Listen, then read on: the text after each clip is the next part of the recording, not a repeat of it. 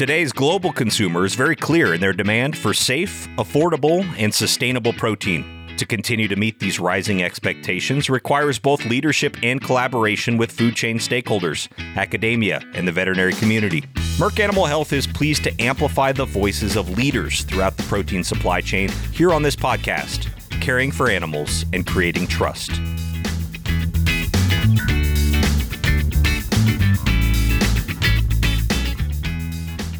Thank you for joining us for Caring for Animals and Creating Trust. I'm Jane Dukes, and I'm part of the Merck Animal Health Veterinary and Consumer Affairs team, and I'm going to host today's conversation. I've been working with consumers and food for my entire career, more than half of it with McDonald's. And as I think about it, when it comes to decisions we make on a regular basis, there may be no decision more important than the foods we choose for ourselves and our families. From a position at McDonald's to position of mom, I know that as a mom of three, I, I very carefully considered what my kids ate and, and worried about whether or not they were getting all of the vitamins and minerals their growing bodies needed, especially as they became athletes as teenagers. My guest today is a registered dietitian, Kim Kirchherr, and I sure wish I had her on speed dial when I was raising my kids. And we're going to dive into an array of topics as we explore protein as part of a healthy diet. So, Kim, welcome to the podcast. I'm really excited to talk to you. And before we dive in, why don't you share a little bit about yourself and, and your background with our listeners? Well, hello, and thank you for having me. Yes, I am a registered dietitian by training, and my grandpa was a dairy farmer. So my mom grew up on a dairy farm in Wisconsin. And my dad actually grew up in the city of Chicago, and his grandfather had a horse drawn milk route in the city. So I kind of share that because I feel like that's part of the conversation, as you so beautifully put with health and wellness these days, is reconnecting with agriculture from the farm to the table. And so that's my family. And when I grew up, my grandpa had Percheron horses. So some other time we can talk about that. And then when I got into kind of school and athletics and everything else, nutrition was really important. And, and we too grew up in a household where we valued good health and sleeping enough and exercising and good nutrition. And it just naturally led me to dietetics, which then continued on my professional training in that. So I too have been very public facing. So I used to do individual counseling at a hospital as an outpatient dietitian. I worked for a large retailer in grocery in the Chicago area. And I've also worked with independent retailers from a global perspective. And I also had the pleasure to work for America's Dairy Farmers. So now I kind of combine that healthcare and that food retail and that agriculture perspective and put it all together. And it's been really great because that's really where people's heads are at with the, the conversations that they're having about their food right now. That's awesome. And Kim, we have very similar backgrounds. I just moved from Wisconsin a couple years ago and I've worked extensively with the dairy industry and I raised my kids in the Chicago suburbs. So we'll have to catch up on that later too. As someone who follows consumer trends and wants to make sure we are all making decisions that are right for us and our loved ones, I'm really looking forward to our conversation. So let's start with the foundation, if you will. We all know our bodies need protein, but share with us why it's such an important nutrient for a healthy lifestyle. Well, it does so many different things. And that's the, the wonderful complexities about nutrition. And I, I love that we're going to have a, enough time to get into this because it's not just about the protein, but it's about the other nutrients that come along with that protein package, if you will. And right now, everybody's focused on the immune system, especially for coming out of 2020. And when you think about what protein does for healing and recovery, it's really just kind of an essential part of our nutrition conversation. So we've got the three macronutrients carbohydrates, protein, and fat. And they all play a role in helping support our health. And I think that's just such a fundamental thing. We often think about protein for muscle building, but we forget sometimes that it has these other nuances for overall health as well. And I'm sure, as you said, coming out of 2020 and, and still, you know, halfway into 2021, consumers are very concerned about their health as a result of the global pandemic. Do you think that has made protein more important, or do you think consumers even understand the importance? I think there's a heightened awareness about food in general. And I said laughingly to a dietitian colleague of mine the other day, it's never been more fun to be a dietitian because all the stuff we know are the questions people are asking now. So it's really kind of opened the door to really have conversations much deeper across the whole food supply chain. So, what's happening on the farm and really listening to what farmers have been doing and the continuous improvement and all the wonderful things that continue to happen there. all the way through into those conversations about rolling through the grocery store and what am I going to put in my cart and what is this particular food doing for me. So I do think there's a heightened awareness for a variety of reasons.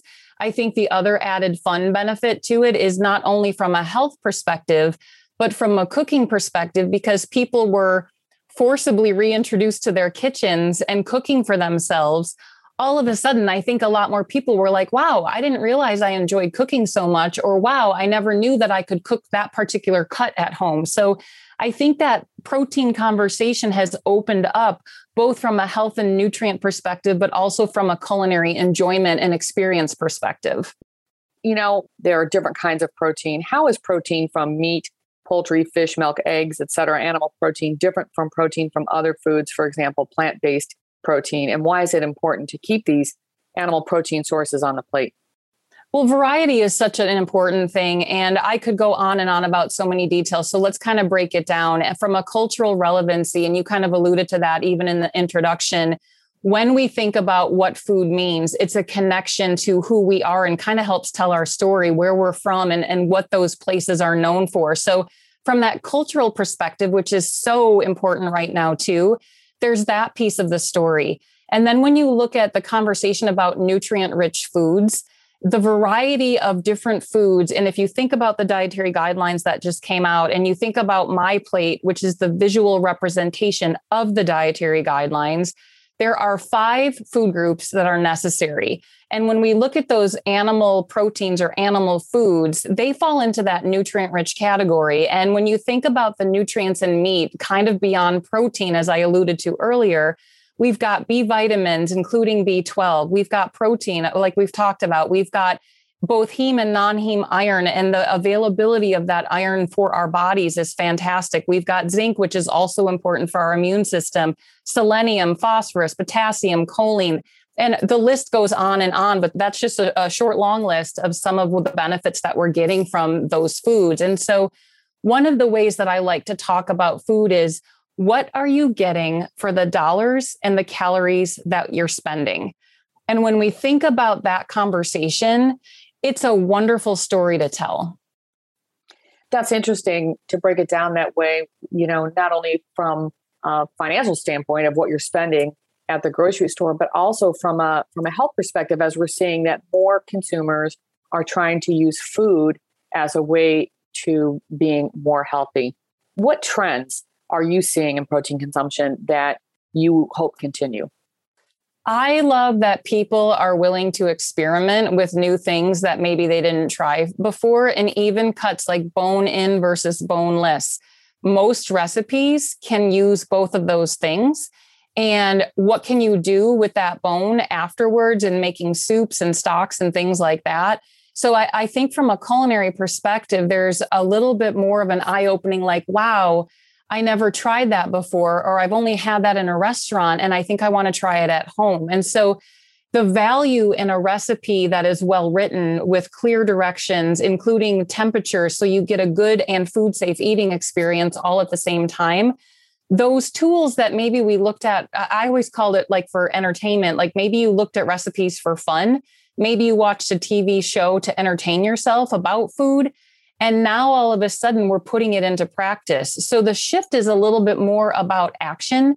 And I think it's really fun when we can take science and all of these different nutrient rich foods and put them into play on our plate and actually be in that creative process and pair them with different herbs and spices and the seasonal fruits and vegetables that sing to the temperatures of the season that we're in. There's just so much joy in that process. And I think people are really rediscovering or maybe even discovering that for the first time. So, conversely, are there any trends in protein consumption that cause you concern? I think sometimes people get caught up in conversations that might be very well intentioned, but might not have all of the details correct actually that's one of the reasons I love social media is finding my way to other credible experts especially from that farm and agriculture perspective because when you can start to reconnect with food from that that point of view and when you can ask farmers about caring for their animals and understanding the decisions that are being made I think there's a lot of opportunity to tell the full story of food. So, one of my favorite things to talk about in this vein of question is starting at the beginning of the story. Oftentimes in the health world, in the agriculture world, we talk about food once people encounter it at the meat case, which is great. But let's back up and talk about all the beautiful things that are happening and remind people that synergy between the food groups, not just on their plate, but also on the farm. And most farmers are growing and raising more than one thing. And why is that? And those are some of the really amazing conversations that I think are, are trending right now.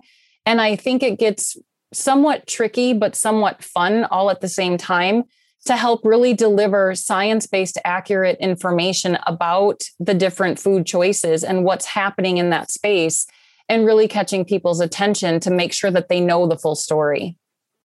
That's very interesting. And it's a nice segue to talk a little bit about consumer trends. I just finished a LinkedIn article that was highlighting a few key takeaways from the most recent Power of Meat study and an additional consumer trends on, on protein consumption. Um, a couple data points that I found interesting are that while the number of consumers who consider themselves meat eaters has decreased by 14%, the number of consumers who agree that meat and poultry belong in a healthy, balanced diet increased 12%. What do you make of these findings and do you think they're accurate? I love this question so much, and there's so many things to unpack. So I'll start with one thing and then we can keep on going. But I, I feel like when you even look at how a question is asked, lately that has been something that, as a, a health professional myself, when you are talking about a survey, when we hear about a health and wellness survey, a sustainability survey, a survey like this one, the question that you just asked, it's like, how was health and wellness defined? How was sustainability defined? How were the answers? Was it multiple choice or open ended? Because all of a sudden, the accuracy of that information becomes really crystal clear. So I love these really accurate surveys that go out because, and they tell you, hey, this is how we framed it up. This is what the question was. So you can really understand the context and the tone of that. So I, love that you asked that question. And then the other part of it is, like we were talking about earlier, there's such a heightened awareness. And I'm going to be optimistic and say it's more about the meal pattern and the balance.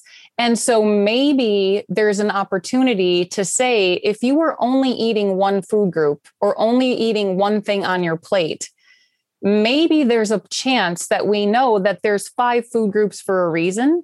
And not only is it more delicious when we've got a little bit more balance and variety on our plate but it's also doing more things for us.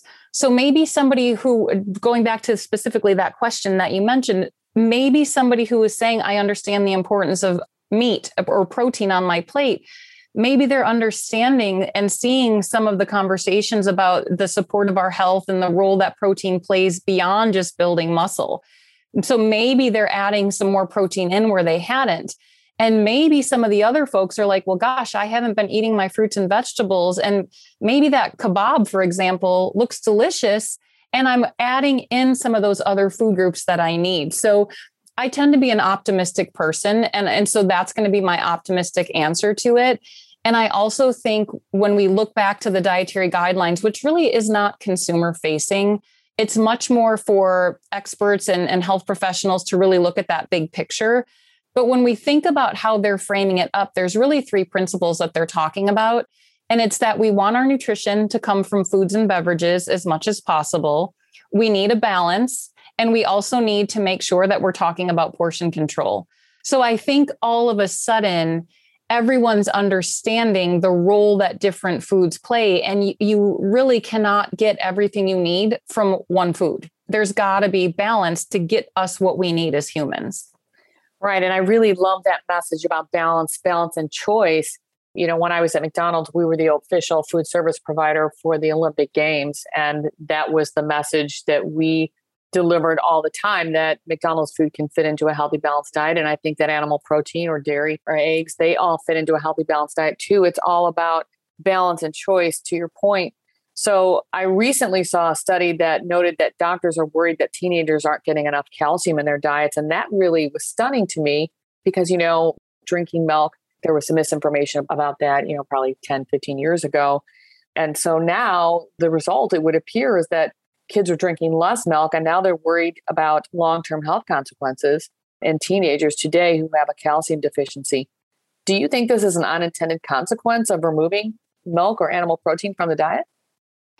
Well, anytime that you take out a food group that's got as many nutrients as like a glass of milk or a container of yogurt or whatever dairy food option you prefer, there's going to be unintended consequences. And if, if you take one thing out that's got this huge nutrient package, you have to be super mindful of how you're going to replace that. And that's a really important nuance too, because when you look at dairy and you look at some of the alternative beverages that are out there, they're alternative, most of them from a culinary performance perspective. Like you might bake some muffins with uh, an alternative or something like that, but the nutrient package is not the same.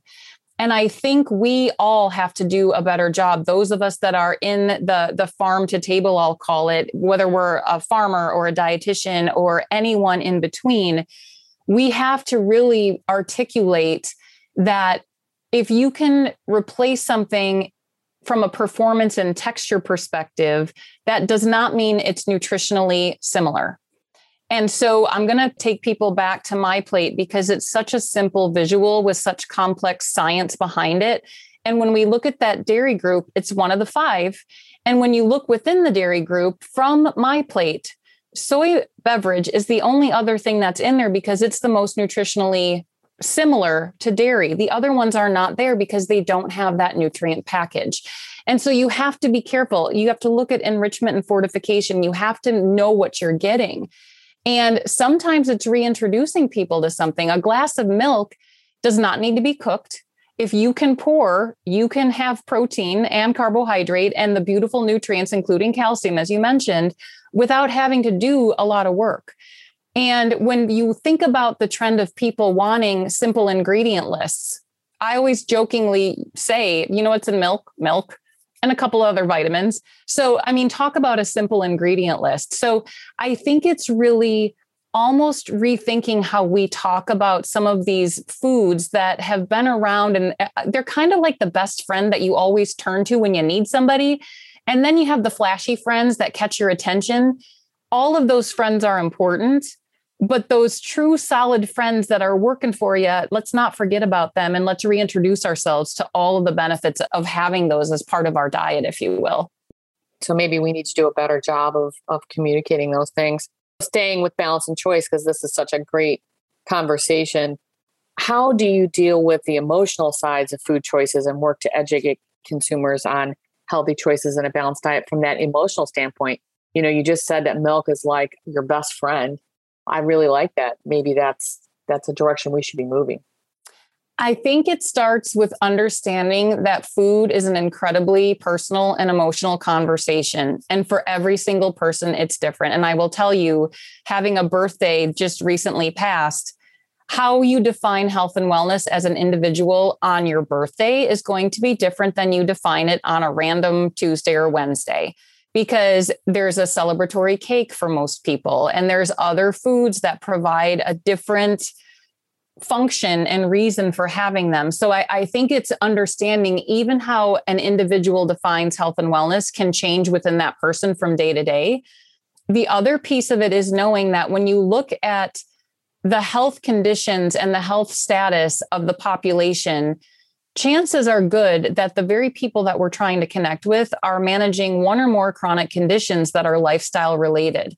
So, when we start from a foundation of understanding that these are personal decisions, and whether it's my individual health or my loved ones, family members, friends, whoever they may be, that we're trying to navigate, there's probably some health condition that is involved in the decision making. So, how do we tell the food story and I'll take it back to being a problem solver. How do we say this is how this food fits in? And the other piece of that is there is no food that doesn't fit into that balance, variety, and moderation point of view.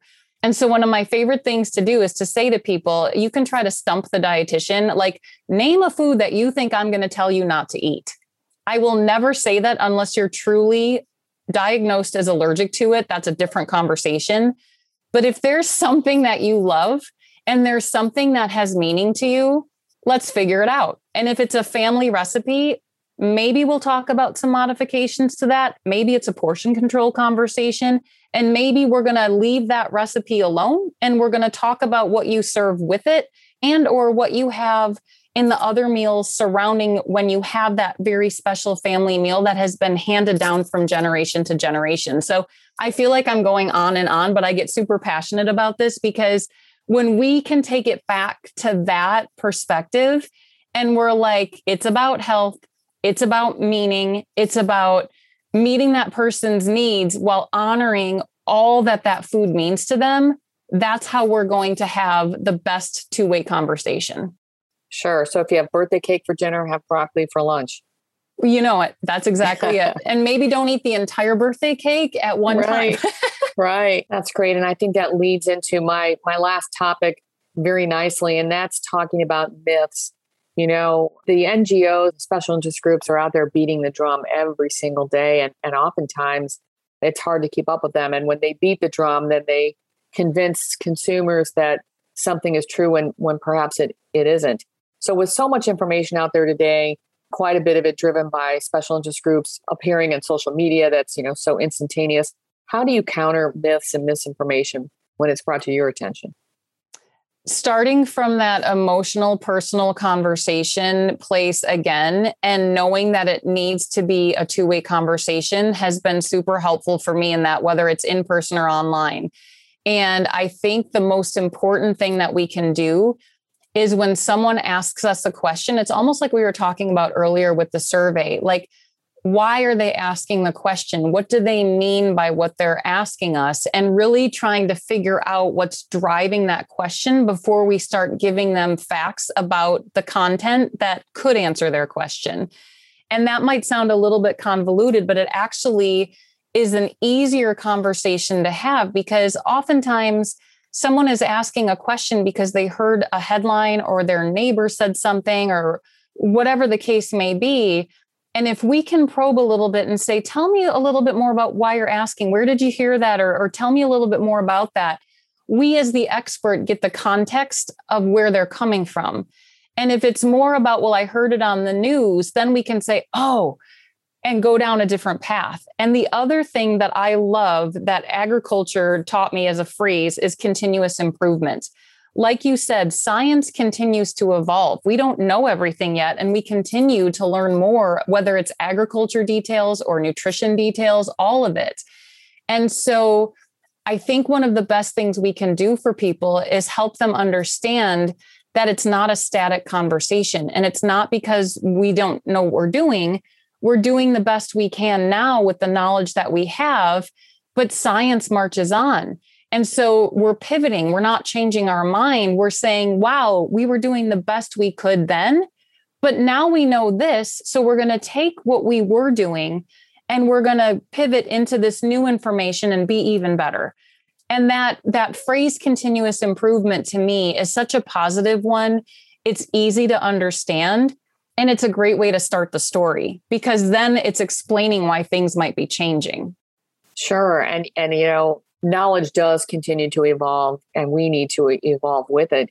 And I think that connecting on a shared value to your point of asking questions to dig a little deeper to see what what is the real concern and what's driving that concern is really helpful. So staying with science for a moment, you know, we often say let's not talk a lot of science. Let's talk about things that consumers can feel and, and relate to. How do you work science into your responses when you're talking about food and health? It might surprise you to know that I don't think we should tuck the science away. I think connecting it wherever we can without it being distracting, especially because you can hyperlink from a blog and provide the, the knowledge that we have at this time there's a lot of people who would read it if they knew it was there. And I think we need to give our audiences a little bit more credit that maybe they could understand it, or if we gave it to them, they might have more questions about it. So I'm all for saying if we know that science is out there, let's write a blog. And, and I do this on my own blog all the time. So I'm, I'm kind of describing my thought process for answering your question about how I tuck science in I write the blog that if you just want to read the blog as it stands, there's nothing distracting and it will tell you the story. But I also will include hyperlinks that if you're like, oh man, I love that point, or I want to learn more about that particular detail, I will curate and mine the source so it's there for you if you want it. It's not quote unquote required reading to get the gist of the story. My favorite thing to do is talk about online recipes. We've got the beautiful pictures, and you hear the story about like why this dumpling was the family recipe and all of that. And it's like, well, why couldn't we put in a little bit about the science, whether it's food science and saying, hey, do you know what milk actually does when you're baking something? Or what's the role of that egg in this dish? Like, what is it doing? Why not hyperlink to some of those things or a farm family story or something that is that broader perspective that again is not distracting and if you're not interested it's not something to dig through but if you kind of like that concept, we've tucked it in for you in a place that you can find it from an accurate source. That's awesome. And I think that's a great idea. And I'm going to put that in my blogs. Hooray.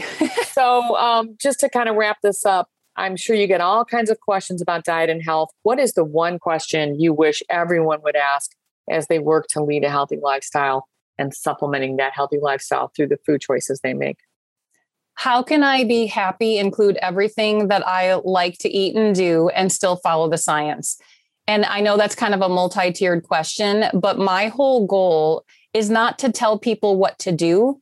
It's help them know how to inform their thinking so they can make the best decision for themselves at every day, every meal, and every snack. And I don't really use the word consumer. I like to use the word individuals so I don't lose sight of, even if I'm talking to a thousand people, I want to know that there's an individual hearing me from their lens in every conversation I have. And I think if we can help people, and I'm going to take it right back and say, we are solving people's problems for them. Let's give them the tools that they can solve the problems for themselves instead of the tactical facts that there are so many of. If we could get to that state, I think we would have amazing food and agriculture conversations. Well, that's just awesome. Kim, this has been such a great conversation, and I thank you for joining me today as we explored, you know, why meat, poultry, fish, and eggs and dairy are essential to our health and well being. And to all of you who are listening, thank you. I hope you continue to follow our podcast, Caring for Animals and Creating Trust. And you can also find more about what the Veterinary and Consumer Affairs team is working on at Merck Animal Health on our website, the address is in the notes of this podcast. Until next time, enjoy a great meal with friends and family. Thanks, Kim. Thank you.